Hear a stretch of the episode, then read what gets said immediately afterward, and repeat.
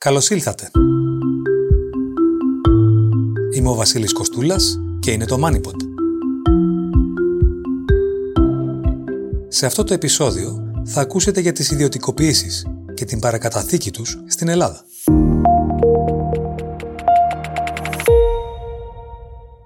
Πότε και πώς ξεκίνησαν οι ιδιωτικοποιήσεις, ποια είναι η συμβολή τους στην οικονομία; Και τι καθορίζει την επιτυχία τους; Το MoneyPod φιλοξενεί τον πρώην μάνατζερ του Ταϊπέδ, επί σειρά ετών σύμβουλο επιχειρήσεων και συγγραφέα του βιβλίου Ιδιωτικοποίησης στην Ελλάδα, το τέλος ενός δρόμου, Κώστα Μητρόπουλο. Χαίρετε κύριε Μητρόπουλε. Καλησπέρα σας.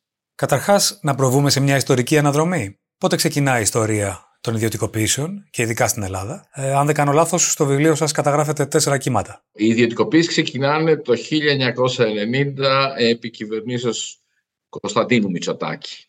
Πριν από αυτό δεν είχε, είχαν υπάρξει ε, ιδιωτικοποιήσεις, είχαν υπάρξει κρατικοποιήσεις. Οι ιδιωτικοποιήσεις ήρθαν σαν το επιστέγασμα μιας μακράς περίοδου από το τέλος του εφηλίου μέχρι το 1989 κρατικοποιήσεων. Για διαφορετικούς λόγους στην αρχή μετά τον εφήλιο για να γίνουν υποδομές στις χώρες και να αναπτυχθεί. Στη, μετά την uh, Χούντα επικυβερνήσεως Καραμαλή θα θυμάστε τη σοσιαλμανία του κυρίου Παπαλιγούρα όπως την έλεγε. Υπήρξαν πολλές κρατικοποιήσεις, η εμπορική, τα ναυπηγεία και όλα τα υπόλοιπα. Και στη συνέχεια επί της, των πρώτων κυβερνήσεων του Πασόκ υπήρχαν κρατικοποιήσεις για κοινωνικούς λόγους, για την προστασία της εργασίας ε, στην περιφέρεια, για την προστασία ορισμένων υποτιθέμενων στρατηγικών ε, τομέων και μετά ξεκίνησαν οι αποκρατικοποίησεις, οι ιδιωτικοποίησεις όπως λέω εγώ. Από το 1990 που ξεκινήσαμε μέχρι το 2019 όπου το βιβλίο της αναλύει, όντως υπήρξαν τέσσερα κύματα. Το πρώτο τέλειωσε με την ε, κυβέρνηση Παπανδρέου του 93 με 96 το δεύτερο ήταν οι δύο κυβερνήσεις Σιμίτη, το τρίτο ήταν η κυβέρνηση Κώστα Καραμαλή και το τέταρτο ήταν η περίοδος της κρίσης, ξεκινάει από το 2009 και καταλήγει μέχρι το 2019 με πολλές κυβερνήσεις όπως ξέρετε εκείνη την περίοδο. Και υπό την εποπτεία των ξένων εκείνη την περίοδο. Πέρα από την εποπτεία, υπό, υπό τη σκληρή καθοδήγηση για να πούμε και μέσα σε ένα θεσμικό πλαίσιο που είχε επιβληθεί.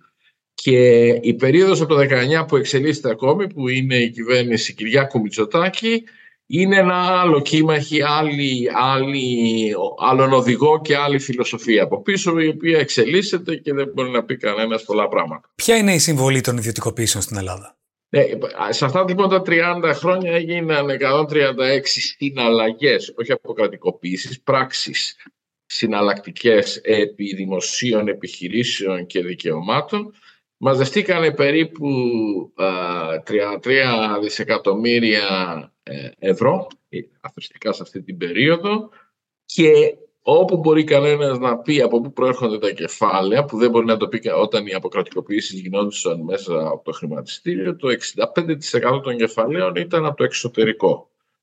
Αυτό ήταν ιδιαίτερα ισχυρό στο τέταρτο κύμα την περίοδο το, της κρίσης. Και για να κλείσω, πέντε κλάδοι, όλοι οι, αυτοί οι κλάδοι είναι ίδιοι σε όλο τον κόσμο στις ε, ιδιωτικοποιήσεις, οι τηλεπικοινωνίες, η τράπεζα, τα παίγνια, οι μεταφορές και η ενέργεια ήταν ε, το 95% των εσόδων.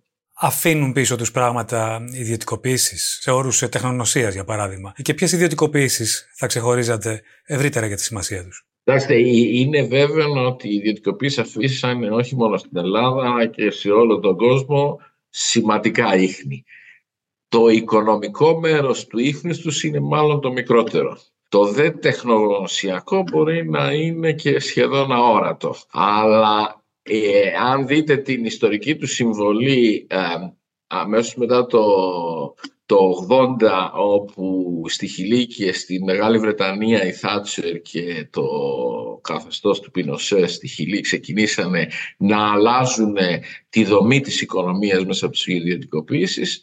Σκεφτείτε μετά τη κατάρρευση της Σοβιετικής Ένωσης όπου ιδιωτικοποιήθηκε όλη η Σοβιετία και δημιουργήθηκαν οι χώρες, οι σημερινές χώρες της Ευρωπαϊκής Ένωσης που ήταν στην Ανατολική Ευρώπη και περίπου, όχι περίπου, στις αρχές της δεκαετίας του 90 η, η κομμουνιστική Κίνα αποφάσισε ότι έπρεπε να αφήσει λίγο περισσότερο την αγορά να λειτουργήσει και απελευθέρωσε τις μικρές επιχειρήσεις να πάνε στον ιδιωτικό τομέα κρατώντας στρατηγικές. Άλλαξε ο κόσμος μέσα από τις αποκρατικοποιήσεις. Είναι δύσκολο να πει κανένας αν αυτές ήταν η αιτία που δημιουργήθηκαν καινούργια πράγματα και δεν ήταν μόνο ιδιωτικός τομέας ή αφέρανε άλλες, είχαν άλλες επιπτώσεις. Στην Ελλάδα η κύρια επίπτωση είναι δημοσιονομική. Στις κρίσιμες περιόδους, θετικά ε, και αρνητικά κρίσιμες, όταν η χώρα χρειαζόταν ε, τακτοποίηση πριν πει στην ΟΝΕ επί της πρώτης κυβερνήσεως Σιμίτη, ήταν σημαντικός ο ρόλος των αποκρατικοποιήσεων στο να πετύχουμε ορισμένους ε, δημοσιονομικούς στόχους που ήταν απαραίτητοι για την εισδοχή μας. Στην ανάπτυξη, στην περίοδο ανάπτυξης στη δεύτερη τετραετία του, του κυβερνήσεων Σιμίτη και επί κυβερνήσεων Κώστα Καραμαλή, ήταν το σινιάλο στις αγορές ότι η οικονομία μετασχηματίζεται και κατά επέκταση καλά πράγματα συμβαίνουν. Μπορείτε να δανείζετε πολύ φτηνά. Και μας δανείζανε πολύ φτηνά. Και στην τρίτη περίοδο ήταν συμβολικά, συμβολικά όχι ουσιαστικά, ο μηχανισμός με τον οποίο είχαμε υποσχεθεί θα ξεπληρώνουμε τα δάνεια. Αν θυμάστε ήταν 50 δισεκατομμύρια η υπόσχεσή μας ότι θα ιδιωτικοποιήσουμε σε πέντε χρόνια, αλλά ο συμβολισμός και η ηθική δέσμευση τελικώς όχι ουσιαστική, ήταν ικανή να, να, να συνέβαλε μάλλον ικανά στο να μπορέσουμε να ισορροπήσουμε πολιτικά και τη διαπραγμάτευση και να στηριχθεί η χώρα να γίνει το PIS και όλα τα υπόλοιπα. Το PSI, ναι. PSI, Αν σας καλούσα να περιγράψετε τη σκοτεινή πλευρά των ιδιωτικοποιήσεων, όπως και κάνω, Πού θα δίνατε έμφαση, Έχετε στο μυαλό σας ιδιωτικοποιήσεις με ατυχή αποτελέσματα; Δεν υπάρχουν κακές ιδιωτικοποιήσεις, ακόμη και όταν τις ψάχνει κανένας. Αλλά υπάρχουν ε, κακές διαδικασίες ιδιωτικοποίηση. Δηλαδή διαδικασίες που από τη φύση τους δεν μπορούσαν να φέρουν καλό αποτέλεσμα. Σε αυτό αναφέρομαι και εγώ για να ξεκαθαρίσω την προσέγγιση μου. Κοιτάξτε, είναι, υπάρχουν ιδιωτικοποιήσεις που όπως λένε στο χωριό μου ήμουν νιώσεις και γέρασα και τις ακούω ακόμη. Η Λάρκο ιδιωτικοποιείται νομίζω 30 χρόνια από την εποχή του κυρίου Μάνου.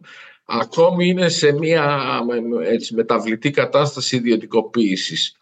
Τα ναυπηγεία, θυμάστε ότι ιδιωτικοποιήθηκαν, πήγαν στην οικογένεια Περατικού, έκλεισαν, ξαναγύρισαν στο δημόσιο, ξαναβγήκαν, ξαναέκλεισαν.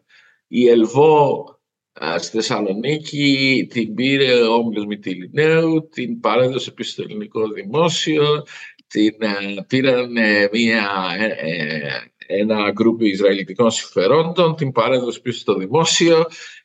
Υπάρχουν λοιπόν κακές διαδικασίες ιδιωτικοποίησης που δεν θα θυμάστε τη βιομηχανία ζάχαρης, αλλά περσέ κακές ιδιωτικοποίησεις, δηλαδή εταιρείες που χειροτέρεψαν ουσιοδός με τη μεταφορά τους στον ιδιωτικό τομέα, δεν έχουν καταγραφεί. Στη Βρετανία ισχυρίζονται ότι η ιδιωτικοποίηση των τρένων ε, δημιούργησε πολύ περισσότερα προβλήματα από αυτά που είχαν, ε, είχαν ιδιωτικές γραμμές η δική μου άποψη δεν ήταν η ιδιωτικοποίηση των τρένων, ήταν το πώς δημιουργήθηκε η αγορά για τρένα μετά την ιδιωτικοποίηση που γέννησε τα προβλήματα, που είναι και τα προβλήματα που έχει σε πολλές χώρες ο ηλεκτρισμός και η ίδρυυση. Συχνά ακούμε γκρίνια για το τίμημα μιας ιδιωτικοποίησης, δηλαδή για το ύψος των χρημάτων που εισπράττει το κράτος από την παραχώρηση της δραστηριότητας. Ο αντίλογος είναι συνήθως ότι σημασία δεν έχει τόσο αυτό, όσο η προστιθέμενη αξία που θα παράσχει στην οικονομία ο εξυγχρονισμός και η ανάπτυξη της δραστηριότητας στα χέρια της αγοράς. Κάποια σκέψη εδώ; Στην Ελλάδα, με εξαίρεση την πρώτη περίοδο του Κωνσταντίνου Μητσοτάκη, όλες οι ιδιωτικοποιήσεις γίνανε με δημοσιονομικό σκοπό. Δεν γίνανε για να αλλάξει η δομή η οικονομία. Οι πρώτες ε, επί, επί, Μάνου, επί Μητσοτάκη και Μάνου είχαν ένα τέτοιο χαρακτήρα μεταρρυθμιστικό όταν γίνεται με δημοσιονομικό σκοπό έχουν ένα δεδομένο χρονικό πλαίσιο. Δηλαδή πρέπει να τελειώσουν γρήγορα για να εξυπηρετήσουν το δημοσιονομικό σκοπό. Όλες οι ιδιωτικοποιήσεις από την αρχή έγιναν με διαγωνιστικές διαδικασίες. Δεν υπάρχουν χαριστικές. Υπάρχουν ιδιωτικοποιήσεις που γίνανε, όπως είπα πριν, με κακές διαδικασίες, γίνανε λίγο τσαπατσούλικα, να το πω έτσι, αλλά όλες είχαν μια διαγωνιστική διαδικασία. Άρα, μπορεί να πει κανένας, αλλά δεν μπορεί να το αποδείξει απολύτως κανένας, ότι αντανακλούσαν οι τιμές τις συνθήκες της αγοράς και τη δομή της συναλλαγής. Δηλαδή, τι ακριβώς πουλάγε. Δεν πουλάγε πάντα μόνο τις μετοχές. Πουλάγε εταιρείες βεβαρημένες, εταιρείες που κουβαλάγανε παραπάνω εργαζόμενους από ό,τι ήθελε η αγορά. Είχαν δεσμεύσεις, είχαν μικρότερα ή μεγαλύτερα συμβόλαια. Αυτά όλα τα ανακλώνται στην τιμή. Δεν υπάρχει εύκολα μια αγοραία τιμή για να πεις πουλήσαμε ακριβότερα ή φτηνότερα στο δικό μου το μυαλό, αν πει κανένας ότι αν περίμενα και έκανα καλύτερη δουλειά θα έπαιρνα πιο πολλά λεφτά, είναι αλήθεια. Αλλά αυτό είναι αλήθεια ανεξαρτήτως του τι προσπαθείς να πουλήσεις. Αν το προετοιμάσεις καλύτερα και περιμένεις να είναι καλές συνθήκες, έτσι θα είναι. Αν είσαι στην κρίση ε, να προσπαθεί να γίνει το PSI και για να γίνει το PSI να πρέπει να δείξει ότι πουλάς ε, πράγματα, τα πουλάς. Και ό,τι συναντήσεις το βάζεις στην ε, στην τσέπη του δημοσίου. Έτσι θα έλεγα ε, εν κατακλείδη δεν νομίζω ότι το αντίβαρο είναι η προσθέμενη αξία αυτών των επιχειρήσεων. Το αντίβαρο είναι η δημοσιονομική τους χρησιμότητα στις συγκεκριμένες περιστάσεις και το γεγονός ότι εγώ προσωπικά πιστεύω ότι όταν πουλάς σε μια δεδομένη χρονική στιγμή η τιμή καθορίζεται και με μέσα από ανταγωνιστική διαδικασία η τιμή καθορίζεται από την αγορά. Προσωπικά έχω την αίσθηση ότι τουλάχιστον στην Ελλάδα την ιδιωτικοποίηση είτε τη θεοποιούμε είτε αντιθέτως τη δαιμονοποιούμε. Την προσεγγίζουμε δηλαδή δογματικά. Δεν τη βάζουμε κάτω σε ένα εργαλείο που μπορεί να μας κάνει ή να μην μας κάνει, ανάλογα την περίπτωση και τον κλάδο. Έχω άδικο και αναφέρουμε στις περιπτώσεις που δεν αφορούν τις δημοσιονομικές πιέσεις και τα συγκεκριμένα ασφικτικά προγράμματα υπό τη διεθνή υποπτία. Θα συμφωνήσω απολύτως ότι είναι πολύ φασαρία και μερικές φορές για το τίποτα. Αυτό που θυμόμαστε από τις ιδιωτικοποιήσεις, όχι μόνο στην Ελλάδα, σε όλο τον κόσμο, τον δυτικό, γιατί η ιδιωτικοποίηση στη Ρωσία και Σοβιετική, στη Ρωσία και στις ε, χώρες της Σοβιετικής Ένωσης και στην Κίνα ήταν τελείως διαφορετικές, αλλά στο δυτικό κόσμο υπήρξε μια έντονη αντιπαράθεση πολιτικού χαρακτήρα κατά κύριο λόγο, η οποία όμως είχε και άλλα στοιχεία. Παρά τα αυτά, εάν απομακρυνθεί κανένας από την ε, ιδεολογική ή απλώς πολιτική και κομματική αντιπαράθεση, θα δει διεθνώς ότι υπήρχαν μερικά στοιχεία που ήταν σε όλες τις χώρες. Υπάρχει μια ένδειξη ότι οι ιδιωτικοποιήσεις της αρχής βοήθησαν να βελτιωθεί η αποδοτικότητα και η ανταγωνιστικότητα της χώρας και να συνεισέφεραν στο ΑΕΠ, συνεισέφεραν σε επενδύσεις. Όχι πολλά πράγματα, αλλά δεν ήταν αρνητικά. Το δεύτερο είναι ότι όσο πήγαινε κανένα σε χώρες που βρισκόντουσαν σε ήταν αναπτυσσόμενες ή υπό ανάπτυξη, οι βελτιωτικές, ας το πω έτσι, οι θετικές μάλλον επιπτώσεις ήταν μεγαλύτερες.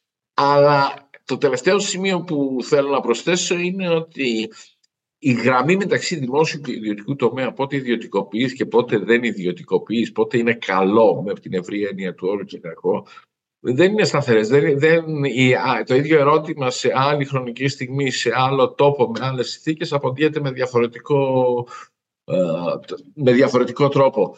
Είναι βέβαιο ότι η κρατούσα ιδεολογία είναι πολύ σημαντικό είναι δεύτερο ότι οι πολιτικές συνθήκες, και δεν μιλάω για την ιδεολογία, μιλάω για τις κομματικές συνθήκες της περίοδου, τις εντάσεις που έχει το πολιτικό σκηνικό, είναι και αυτό σημαντικό.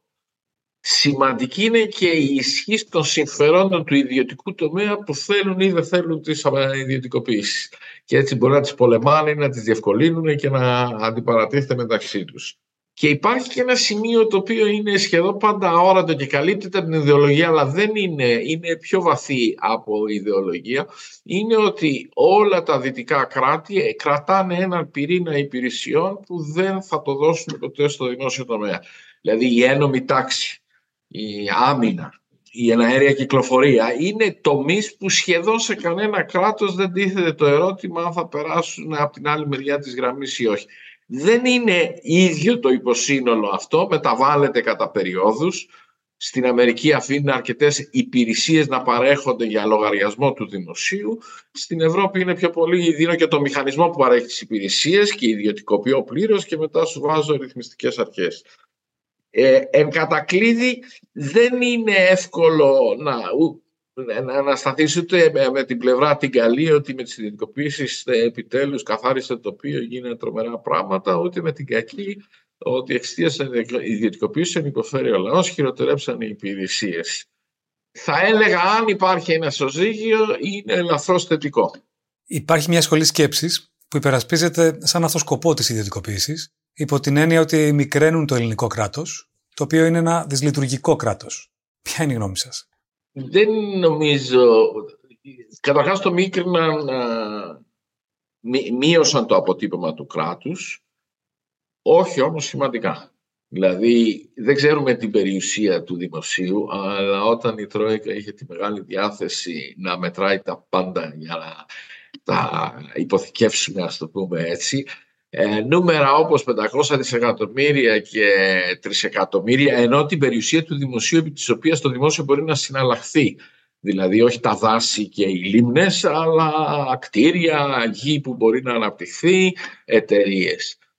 Σε αυτά σκεφτείτε αν ήταν λοιπόν 500 εκατομμύρια που έτσι θεωρούσαν όταν φτιάχτηκε το υπερταμείο, ε, 35 φύγαν. Δεν είναι και μεγάλο το, το νούμερο. Μειώθηκε το αποτύπωμα, αλλά ομολογουμένως δεν μειώθηκε η επιρροή του κράτους. Και θα πρέπει να δείτε ότι οι αποκρατικοποιήσεις όπως γίνανε στην Ελλάδα που γίνανε με, με, με δυτική αντίληψη γεννήσανε και τις ρυθμιστικές αρχές που είναι μια άλλη έκφραση του κράτους που θεωρητικά δεν εξαρτάται την εκάστοτε κυβέρνηση.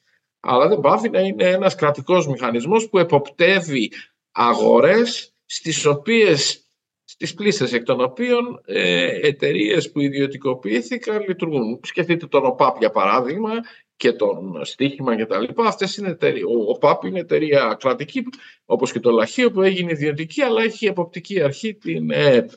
Το ίδιο είναι για τις ηλεκτρικές εταιρείες και τώρα και για τα νερά που είναι τα, παρότι δεν ιδιωτικοποιήθηκαν ποτέ για να μην τα λέω, μέχρι και τα τρένα που έτσι κατά, κατά, εν μέρη ιδιωτικοποιηθήκαν και αυτοί έχουν τη ρυθμιστική αρχή των τρένων, υπάρχει η ρυθμιστική αρχή λιμένων και, τα, και όλα τα παρεπόμενα. Το αποτύπωμα του κράτους μειώθηκε, αλλά όπως είπα πριν η επιρροή δεν μειώθηκε. Οι ρυθμιστικές αρχές, θα να ανοίξω μια μικρή παράδοση και να πω ότι έκαναν ένα καλό γενικότερα, κάνα πολλά καλά, αλλά ένα καλό συνολικό ήταν ότι με τη βοήθεια τους ορίστηκε το ιδιωτικό σε σχέση με το δημόσιο, με νομικούς και επιχειρησιακούς όρους και έτσι μερικά πράγματα που δεν μπορείς να βγάλεις άκρη, τώρα μπορείς να βγάλεις άκρη. Όχι πάντοτε, αλλά είναι, είναι λίγο καλύτερα τα πράγματα. Μάλιστα. Από την εμπειρία σας, ποιο είναι μέχρι σήμερα το μεγαλύτερο εμπόδιο για την επιτυχή υλοποίηση μιας ιδιωτικοποίησης. Μιλώντας πάντα για την Ελλάδα. Οι ιδιωτικοποίησεις έχουν ένα κακό. Η σύλληψή τους, η πολιτική είναι πάρα πολύ γρήγορη. Η οικονομική είναι λίγο αργότερη. Η διαδικαστική είναι ακόμη πιο αργή. Και ο μεγαλύτερος εχθρός τους στην εκτέλεση είναι ο κακός σχεδιασμός. Η πολύ γρήγορη, αυτό που είπα πριν, η τσαπατσούλικη δουλειά. Σε αυτήν πρέπει να προσθέσετε την πολιτική αντίδραση, ε, όποια κυβέρνηση και αν είναι στην άλλη πλευρά, ανεξαρτήτως χρώματος, όταν ιδιωτικοποιεί η κυβέρνηση, η, όποιο κόμμα και αν βρει στην αντίθετη πλευρά, ανεξαρτήτως ε, πολιτικής τοποθέτησης κυβέρνησης, αντιτίθεται στις ιδιωτικοποίησεις. Ακόμη και η Νέα Δημοκρατία όταν βρίσκεται στην αντιπολίτευση δεν συμφωνούσε με τις ιδιωτικοποιήσεις που έπρεπε να γίνουν επί ΣΥΡΙΖΑ. Το δεύτερο είναι η έννοια του πολιτικού κόστους, το οποίο αντιλαμβάνονται πολλοί κυβερνητικοί λειτουργοί που δεν προωθούν την ίδια την, ε, την ιδιωτικοποίηση. Θεωρούν ότι όταν γίνει αυτό χάνονται ψήφοι, ο κόσμος δεν το θέλει, δημιουργούμε αντιδράσεις και η αντίθετη πλευρά ωφελείται από αυτό. Το τρίτο είναι τα ανταγωνιστικά συμφέροντα. Υπάρχουν συμφέροντα τα οποία ανταγωνίζονται αυτές τις εταιρείες ή τις υποστηρίζουν. Αν λοιπόν βγάλεις μια εταιρεία από το δημόσιο τομέα, οι προμηθευτές της μπορεί να μην είναι αύριο προμηθευτές, γιατί ο ιδιωτικός τομέας μπορεί να αποφασίσει έναν άλλο τρόπο προμήθειας.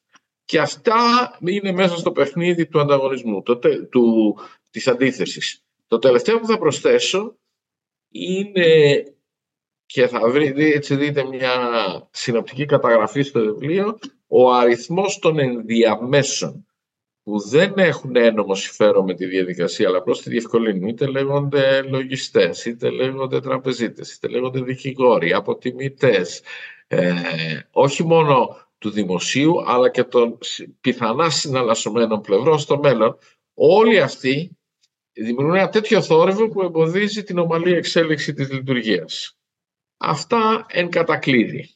Θα αφήσω εσάς να κλείσετε αυτή τη συζήτηση με κάποια πιθανά πιο πολιτικά, αν όχι φιλοσοφικά συμπεράσματα, στα οποία ενδεχομένως οδηγηθήκατε γράφοντας αυτό το βιβλίο για τις ιδιωτικοποίησεις στην Ελλάδα. Και εγώ νομίζω το είπαμε και πριν ότι είναι πολλή συζήτηση για λίγο αποτέλεσμα με την οικονομική έννοια του όρου και ακόμη και με τη δημοσιονομική. Οι συζητήσεις, οι εντάσεις, ε, θα, εσείς είστε αρκετά νεότεροι για να θυμάστε, αλλά το πρώτο κύμα από ιδιωτικοποιήσεων είχε την ιδιωτικοποίηση των αστικών συγκοινωνιών της πρωτεύουσας, όπου έγινε ο κακός χαμός με τη φυσική έννοια του όρου.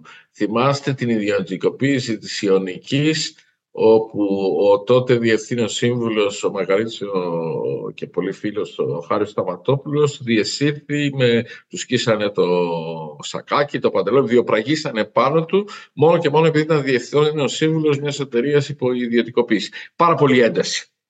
Απ' την άλλη μεριά, όπως έγινε στην Ελλάδα, και έτσι σας λέω εντάχει ότι από τα πιο περίεργα πράγματα για τις ιδιωτικοποίησεις στην Ελλάδα είναι ότι η ιδιωτικοποίηση στην Ελλάδα έγινε ουσιοδός με δύο διαφορετικούς νόμους μόνο. Επί 30 χρόνια ίσχυσε, 20 χρόνια ίσχυσε ο ένας νόμος και ο δεύτερος ήταν αυτός που έβαλε η Τρόικα.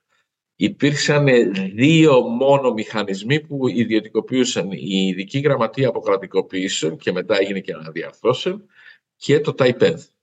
Στην Ελλάδα 30 χρόνια εφαρμόζεται μια πολιτική από 11 διαφορετικές κυβερνήσεις που ήταν από δεξιές κυβερνήσεις όπως του Κωνσταντίνου Μητσοτάκη μέχρι την κυβέρνηση ΣΥΡΙΖΑ ΑΝΕΛ να έχουν τον ίδιο νόμο και τους ίδιους μηχανισμούς που, που εφαρμόζουν μια πολιτική και την ίδια σταθερότητα πολιτικής νομίζω πρέπει να είναι το μοναδικό. Δεν το λέω με βεβαιότητα γιατί δεν είμαι και δικηγόρος, αλλά μου έκανε πάρα πολύ μεγάλη εντύπωση. Να προσθέσω και ένα τελευταίο ότι σε αυτές τις ιδιωτικοποίησεις ανακατέστηκαν αρκετοί άνθρωποι. Υπήρχαν 15 μεγαλοϊπουργοί, τσάρι της οικονομίας που τις εποπτεύανε, 12 που τις διαχειρίστηκαν είναι χαρακτηριστικό το ότι δεν διαφέρει η αποτελεσματικότητα με την οποία έγιναν οι αποκρατικοποιήσεις μεταξύ ανθρώπων. Είναι σαν να ήταν ο νόμος και οι δομές να ήταν ισχυρότεροι από το τι κάνει ο καθένας. Όσο τάλαντο να είχε κανένας, όσο να προσπαθούσε, στατιστικά ήταν περίπου παρόμοιος με όποιον άλλον έκανε αυτή τη δουλειά. Να πω και το τελευταίο ότι οι ιδιωτικοποιήσεις που είχαν μία σημασία πέρα από το έσοδο. Θυμάστε την ιδιωτικοποίηση της Αγέτη Ηρακλής, την ιδιωτικοποίηση των νερών που έχουν συμβολική σημασία για λόγους που μου διαφεύγουν, αλλά δεν πάνε να την έχουν. Συνάντησαν μεγάλες αντιστάσεις. Και οι ιδιωτικοποίησεις ε, σαλαμοποιημένες όπως ήταν ε, της ΔΕΗ που μπήκε 10 φορές, στο, μπήκε με 10 τρόπους στο χρηματιστήριο της, ε, του ΟΤΕ. Ε, ήταν ιδιωτικοποιήσεις που δεν είχαν ουσιώδη αντίσταση. Δηλαδή όταν κάτι διεγείρει το πολιτικό και το αίσθημα και το πολιτικό αίσθημα διεγείρει το κοινωνικό αίσθημα, τότε γίνε, τα πράγματα δυσκολεύαν. Αλλιώτικα δεν δυσκολεύαν. Και θα κλείσω λέγοντας ότι ε, υπάρχουν μερικές εταιρείες που μετατοπιζόμενες στον ιδιωτικό τομέα στην δική μου κρίση, χωρίς στοιχεία να το πω, αλλά στην, στην κρίση τη, της επαγγελματικής μου εμπειρίας ανθίσανε. Ε, να πω, ας πούμε, ο ΤΕ, ο τωρινός, ό,τι και να λέμε ότι δυσκολίες έχουν οι συνδρομητές του, δεν έχει σχέση με τον ΟΤΕ, τον κρατικό, πριν 25 χρόνια.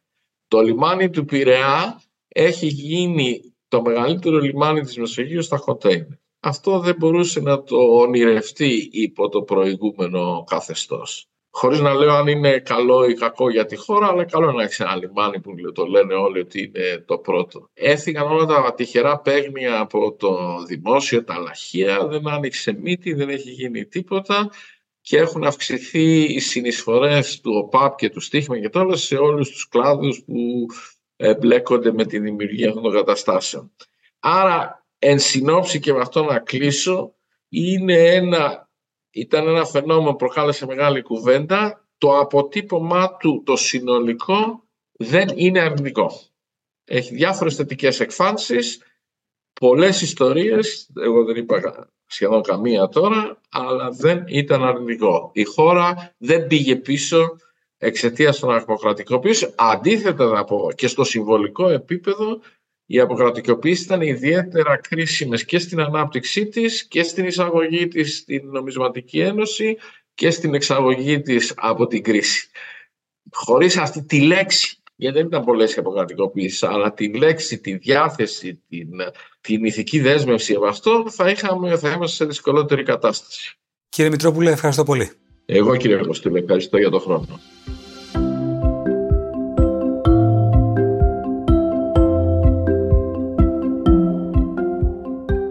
Ακούσατε το MoneyPod.